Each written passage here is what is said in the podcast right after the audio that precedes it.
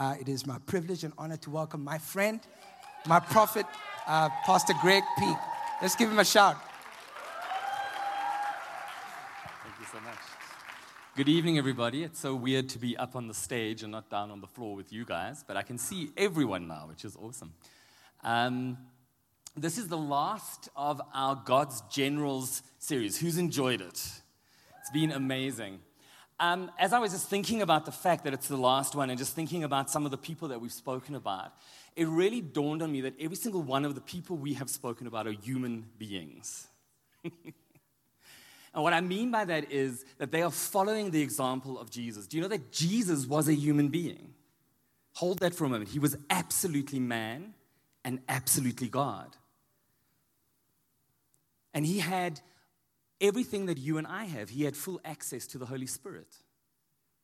And so Jesus is the ultimate example of a man, a full human being, being fully and completely submitted to the Holy Spirit. And so when we see Jesus healing and preaching and doing what he's doing, it's because he is a human being who is fully submitted to the Holy Spirit. He didn't have any other advantage over you and I than that he had absolute full uh, access to the Holy Spirit. But you and I have that also. And as we spoke about Nicholas Bhengu, as we spoke about Charles Wesley, as we spoke about um, William J. Seymour last week, they are just human beings fully submitted to the Holy Spirit. And that's what you and I can be. And today we're going to talk about a wonderful uh, person called Lucy Farrow, a woman. All the ladies in the house shouted, Yay. I, um, Pastor Roger was asking me if I was going to do the first person thing, and I was like, I will be so tempted to pull out my Whoopi Goldberg impersonation from the color purple, and that would just be offensive. So I'm going to refrain from that. Why, chilling of faith. Um, and that's all you're getting from me. Uh, but I didn't really know a lot about Lucy Farrow, and it's been such a joy and delight to research her and read about her life. And the Lord has just really encouraged my heart through, through her life, and I really know that He's going to do the same for you. And I've entitled my sermon tonight, Walking in the Spirit. Galatians 5, verse 25 in the King James Version says, If we live in the Spirit, let us also walk in the Spirit. Lucy Farrow has been described as the forgotten apostle of Pentecost and is God's woman behind the Azusa Street revival of 1906 that rocked the world. Pastor Carol spoke a little bit more about that last week. She was born sometime around 1850. She herself did not know exactly when her birth date was. And she was born into slavery in the state of Virginia in the United States of America. She was the niece of a powerful black abolitionist. And somewhere in her early teens, her and her family were emancipated and allowed to live their lives as they determined. As a black woman living in the South during Reconstruction, life would not have been easy. But in spite of being continually confronted with prejudice and injustice, she became a powerful voice in the early Pentecostal revival and provided the spark in Los Angeles that would ignite the revival that has spread across the world and impacted all of Christendom. She is an example of how one can become a force for God and good, even in the most difficult and aggravating of circumstances.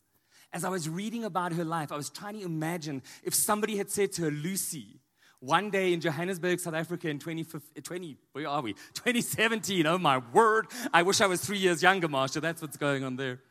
Um, they're going to be preaching about you. Do you think she would have believed them? A little slave girl from Virginia. And what this made me think is that Romans 2, verse 11 says, For God shows no partiality. And so I want to tell you tonight I don't care where you came from. Do you know what? Even more than me not caring, God doesn't care where you came from. And God doesn't care how you got here. And I want to tell you tonight that when God looks at your life and even He sees the abuse and the affliction and the suffering of your life, that when He looks at your life and He sees all the stumbling blocks littered in your way, that all He sees is the full potential He has put inside of you to be great and amazing. And it's time that we believe that. God has made a habit of proving his lack of partiality. 1 Corinthians 1, verse 27 says, But God chose what is foolish in the world to shame the wise. God chose what is weak in the world to shame the strong. And we see so many examples of that in the Bible. Some of the people we've even spoken about this year Moses, who was basically cast away as an orphan, belonging to a despised and belittled people who spent 40 years in the desert after he murdered a man covered in sheep dung, convinced that God had forgotten him. But his God was mighty. And now we know Moses as possibly the greatest leader of Israel, as the lawgiver, as the one who instituted society and godliness, the tabernacle maker into Israel. Think of David Something fishy about David's life is that he wasn't quite as equal as his powerful, strong, handsome brothers. And yet, this uh, sheep herding ginger, David was red headed, he was ruddy. this sheep herding ginger became the most powerful king Israel has ever seen. David had a bit of a lust problem. If you look at how he came by some of his seven wives, you realize there was something a little dodge going on there. We know he had a lust problem because he had the husband of his baby mama murdered so that he could cover up his sin. But when we think about David, that's the last thing we think about. We think about a man after God's own heart because his God was mighty. And the list goes on. There's Gideon, there's Peter, there's Paul, who started off persecuting Christians and took 14 years to prove that he was really born again and on their side. But God does amazing things through foolishness. And so we are not surprised that you and I are talking about Lucy Farrow tonight. And I want to tell you that the God she worshiped is the same God you and I worship. If we will choose to submit our hearts and our lives to Him, and choose to live and walk by His Spirit and not by our own selfish desires, He can and will make us great. Who wants to be great? You're going to get it. And so Lucy moved to Houston, Texas, probably around 1900, and she would have been about 50. And by this time, she was a widow and had borne seven children, only two of whom were alive. She became the pastor of a small black holiness congregation. In Houston, she would have lived under Southern Jim Crow laws that were passed by Southern states to keep blacks in their place. Very similar to apartheid in South Africa, these laws mandated racially segregated public facilities, including separate public restrooms and drinking fountains, and separate seating in restaurants and on buses. Public schools were segregated, and voting laws made it next to impossible for blacks to vote in elections. These laws, however, were only outward manifestations of a deeply ingrained prejudice and hatred that Farrow faced every single day of her life. But whereas she could have become bitter, which, had, which would have been completely understandable, she allowed the faith and love of God to so fill her heart that she was able to be used by God to minister powerfully to both blacks and whites in the fledgling Pentecostal revival. In Houston, she met Charles Parham, who was preaching a message about a baptism in the Holy Spirit that would be accompanied by speaking in tongues, which he called the biblical evidence. Do you know, young people? As somebody who recently turned 46, I feel like I can call you all young people. You need to realize that you sit here tonight with 2,000 plus years of Christian history behind you. You need to realize that some of the stuff that is just daily occurrence for you, people had to bleed and die for so that you could have it. Yes, let's give them a round of applause. Those are saints who've gone before us. Do you know that we live in a world where you must probably have three or four Bibles on a shelf and access to every version that's ever existed on your iPhone? That is only possible over the last 400 plus years. Do you get that? And it's the same with the baptism of the Holy Spirit, that at one point it was totally lost from the church. And it took really brave, courageous people willing to look like idiots to get it back. Today, we just invite you to the front and we pray for you, and you receive the Holy Spirit and you speak in tongues because of what has gone before you. And I wonder, what are we going to contend for that future generations will look back to us and say, because they contended, we have it today? We need to get a hold of that.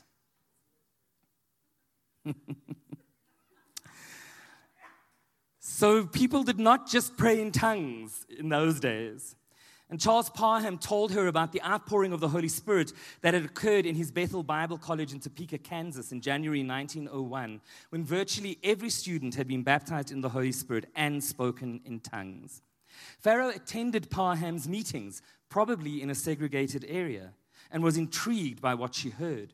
She acquainted herself with Parham and his wife Sarah, and when the Parhams returned to Los Angeles, they invited her to go with them and live in their home, acting as a governess governess, sorry, particular in the, particularly in the care of their small children.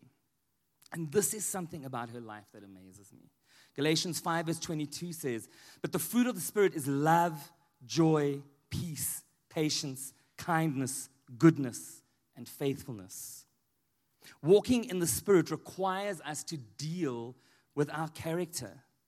Think about this a black woman emancipated from slavery voluntarily saying, I'll go work for a white family. See, it just sounds like a story on paper. She wanted the baptism of the Holy Spirit. And so we need to deal with our character. She had every right to hate those very white people, but she didn't. She loved God more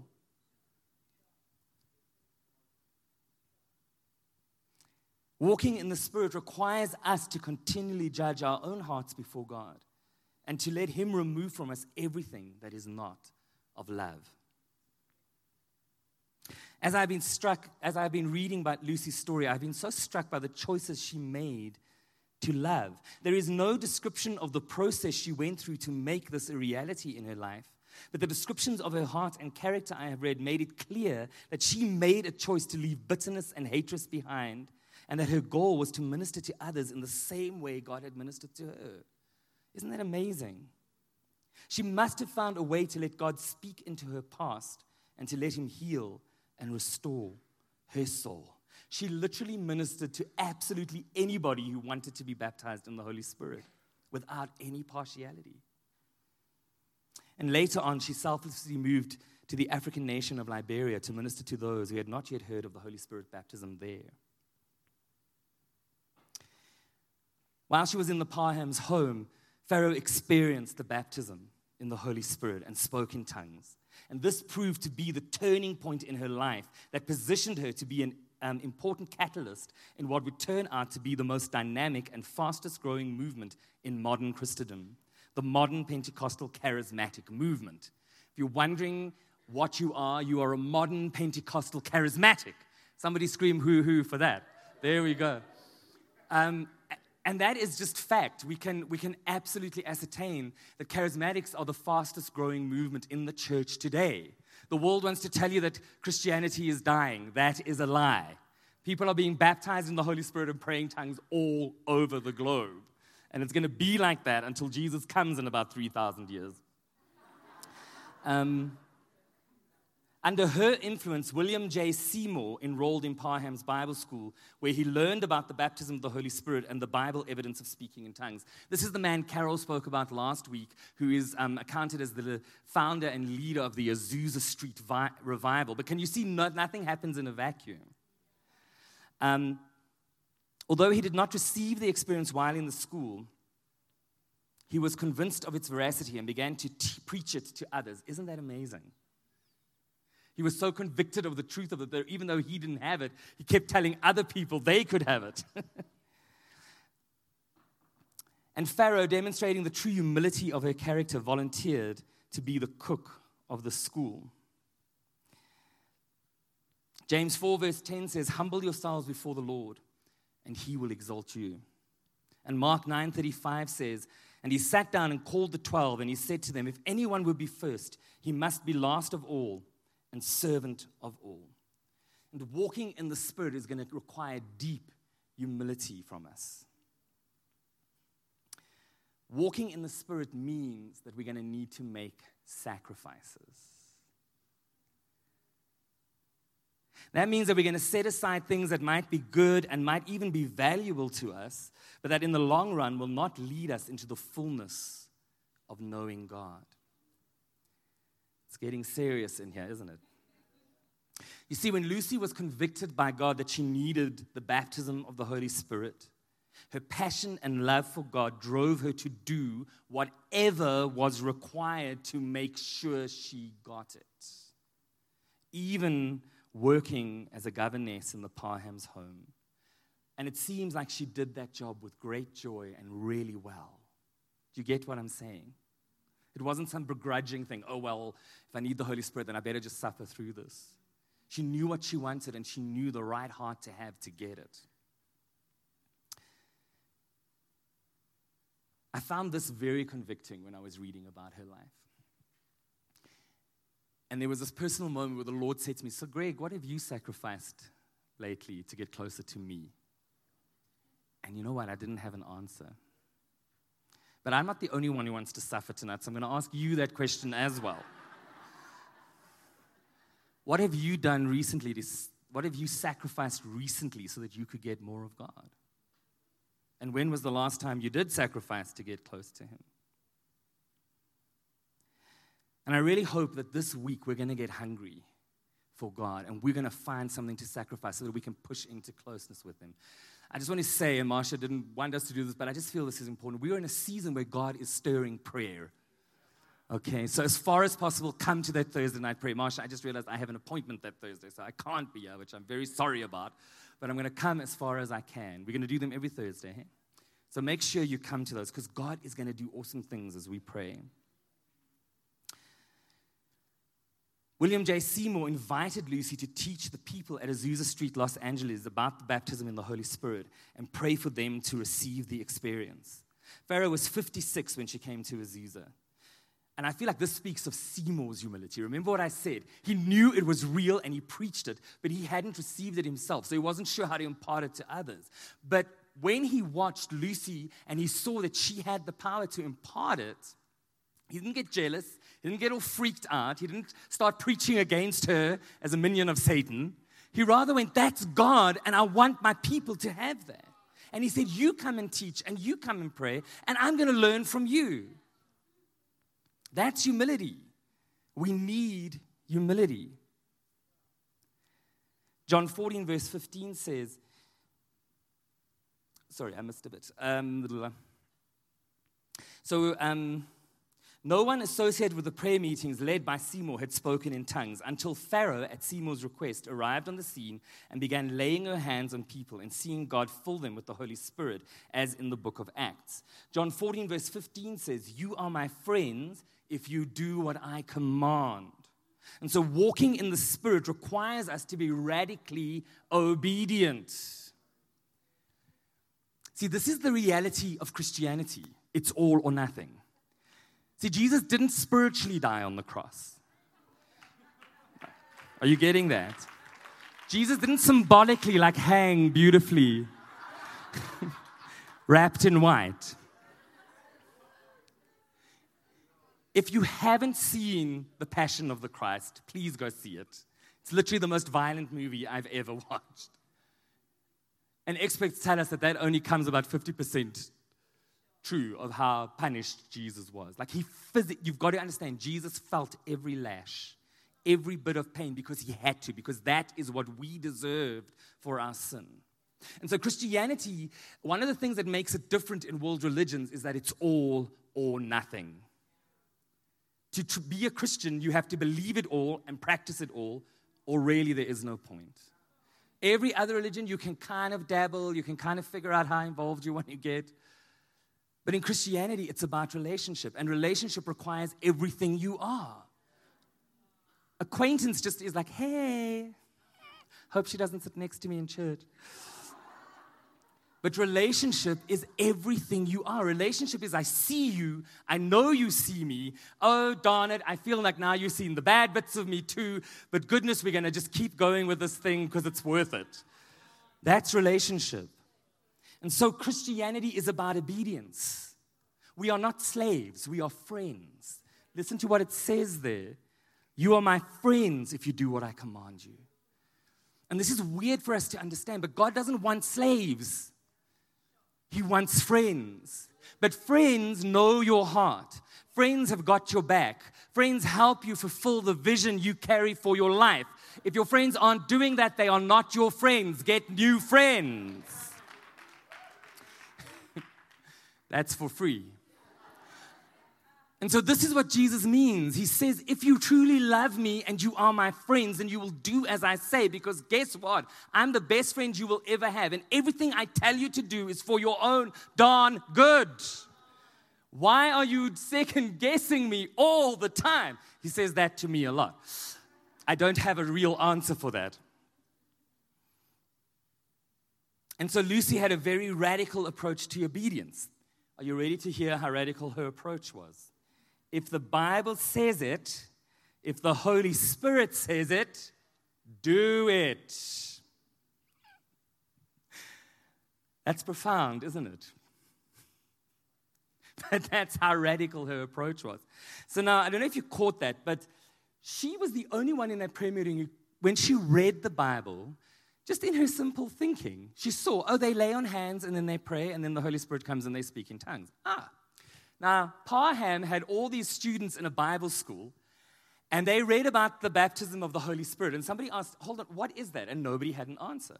So, as a Bible school, they did this radical thing where they just kept reading the Bible and they saw all these bits about the Holy Spirit and they started putting them together. And what they realized was well, the first time the Holy Spirit came, you know, the law of first mention, the first time anything happens in the Bible is the most important time, and everything else that flows out of it will be dictated by what happened that first time. So, what did they do the first time? Well, they tarried. It's an old English word that means wait.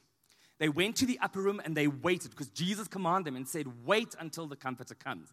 Now, it was about 40 days, I think, after he rose again. Somebody with church history helped me out, yeah, but I think that's what happened. So they were praying every single day, night and day, for 40 days. They didn't even know what they were praying for. So Parham students were like, This is how we get the Holy Spirit. None of these amazing people who'd figured that out from the Bible saw the laying on of hands. So some of them tarried for a year before that massive outpouring that spoke about. Of course, they all got it because their hearts were being filled with faith. But Lucy, simple woman that she was, just went, Oh, they lay hands on them, and the Holy Spirit comes, and they pray in tongues. Hmm. And she had success. so, what I'm trying to say there is she read the Bible and then she obeyed it. She didn't read seven other books to explain what it was about and then talk herself out of doing anything valuable. She just read the Bible and she did it. When the Bible says pray in time of trouble, what should you do? When the Bible says trust God because He's good, what should we do? You're all like Lucy. It's amazing.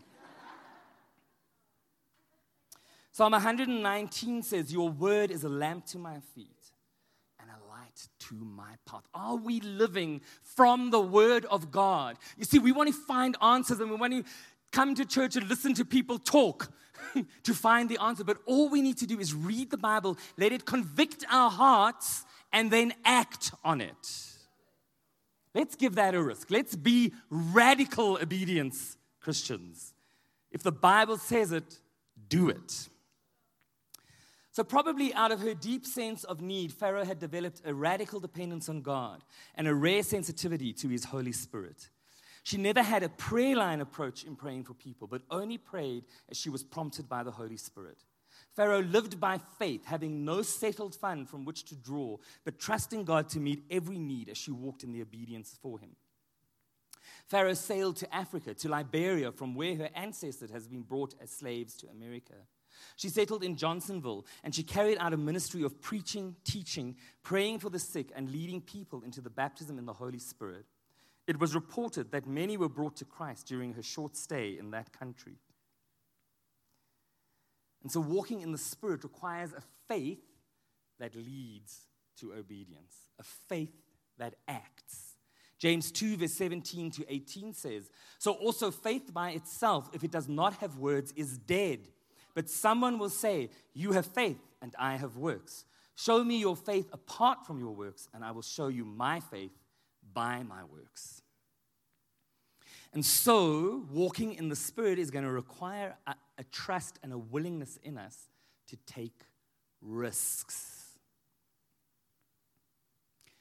In my life, this is how I've seen God do this. God will inspire my heart with a great idea, with something that I should do.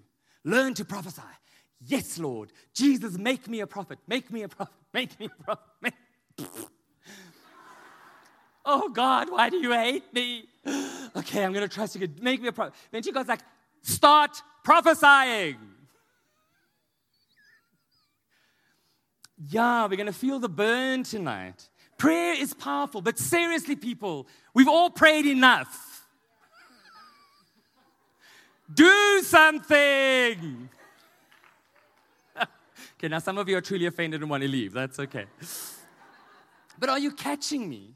Yes, let's pray, but let's do something. How it works in my life is God will inspire my heart with something. This year, He said to me, Greg, we need more counselors, and you're going to raise them up. I was like, oh my Lord. I don't want to do that. that sounds scary, and I feel like there's legal implications. So I procrastinated and I procrastinated because I'm human. And eventually I was like, okay. And I prayed. I prayed and I prayed and I prayed. I said, God, give us the right people. I said, God, help me to figure it out. Do you know that we only started raising up counselors when I asked people, do you want to learn how to be a counselor? And 15 of them said yes, much to my shock and horror. Then I was, okay, what do we do next? I prayed, but I looked on the, I just started doing things. Guess what happened? As I started doing things, I figured out other things to do. As I figured out other things to do, God showed me people who could help. Guess what? I didn't actually have to raise up counselors. I just had to have the faith for it and trust that God would lead me in the right direction. And we got some professionals in, and we had the most amazing time. And from next year, there's going to be a whole pile of new counselors in the church. So please come for counseling because you need it. but wait till February.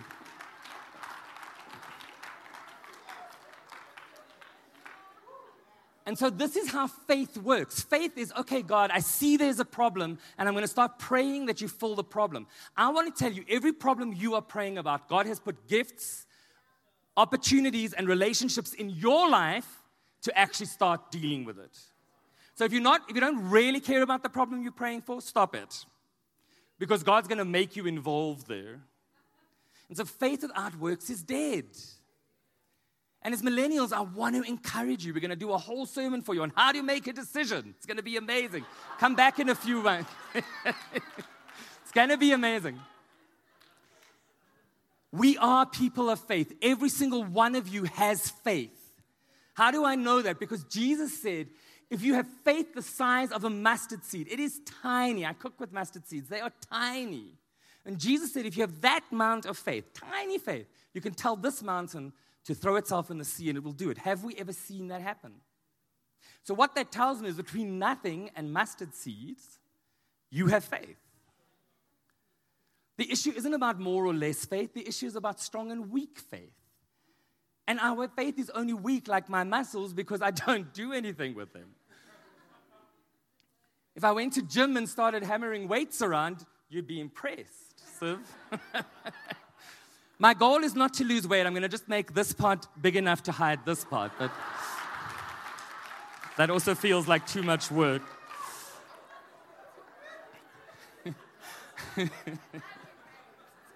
so wrong. Um, but the point I'm making is yes, pray, but do something. Do you know that fear is the worst thing we can possibly give ear to? The whole point of life is to risk. Have you? I was watching a three year old today throw a screaming fit, and it was so funny because I realized she was trying to learn what the boundaries are. And she took a risk. And so, guess what? she, she found her boundary. but she wasn't scared to take the risk. What is our problem? You are going to learn more from any failure you ever make in this life than you will from any excess, success you have. And honestly, I counsel a lot of people. And the older I get and the more I counsel, I believe that the power of God can bring us back from almost anything. And so, why are we so scared? It's okay to be nervous, it's okay to be a little shaky, but do something and figure it out. We are called to partner with God. Let us do that. Farrow returned to Los Angeles and lived out her final years in a small faith cottage located behind the Azusa Street Mission. Many visited her to receive her wisdom and prayers. Many testified as being healed and baptized in the Holy Spirit or having received a greater infilling of the Spirit through her prayers until she passed away in her early 60s. And she didn't even know the legacy she was leaving behind. That she is one of the mothers of the Pentecostal revival. She didn't know that. She didn't care. She just loved Jesus. I think she was a little addicted to the Holy Spirit because he's kind of addictive.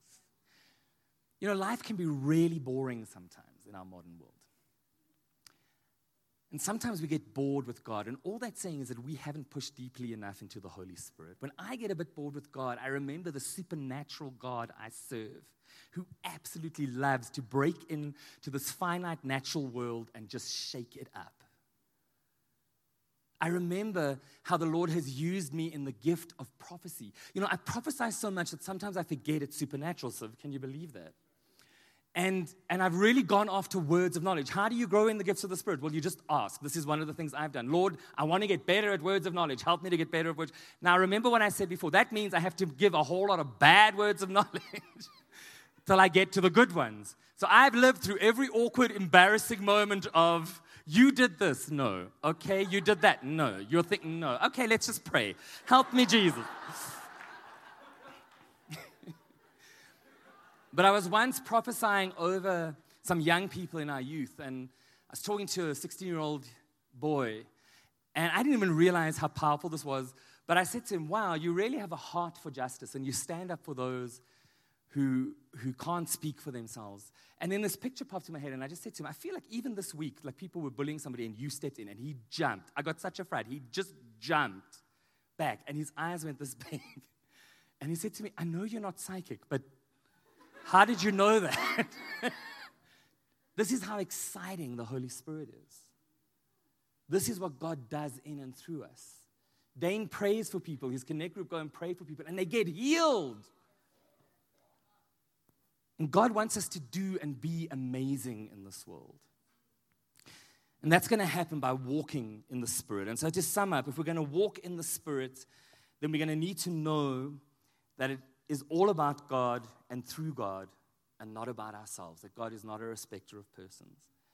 That we deal before God with our character and our attitudes and we allow Him to make us more like Jesus.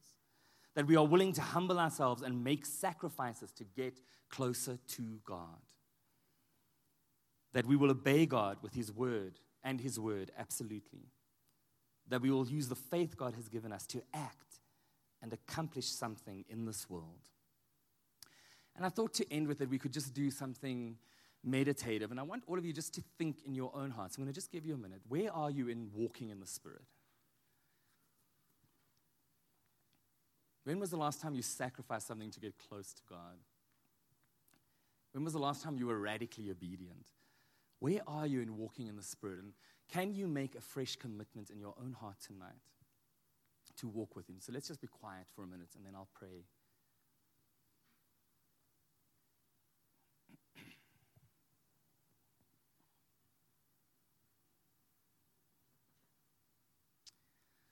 Father, we just thank you for the life of Lucy Farrow, Lord God. Thank you for the inspiration and challenge she can be to us, Lord. And Father, we just tell you that we want to walk in the Spirit, God. We want to walk with you, Lord Jesus. We want more relationship with the Holy Spirit. We want more flowing with the Holy Spirit. We want more instruction from the Holy Spirit, Lord. And Father, we just tell you that we're going to be obedient people. We're going to be friends who obey your commands. And God, we tell you that we're going to be radically obedient and that we're going to be willing to make sacrifices. That God, when we catch something that we know will bring us closer to you and fill us with more of you, God, we will make the sacrifice required to go after it, just like your daughter Lucy did, Lord God. And Holy Spirit, I pray that right now you would just come and fresh us, fill us afresh, Lord God that you would just come and fill us afresh, Lord. If you want more of the Holy Spirit, just raise your hands where you are. More of you in our lives, God. We need you, Lord. We need you, Lord. We need you, Lord. You are our source, Lord.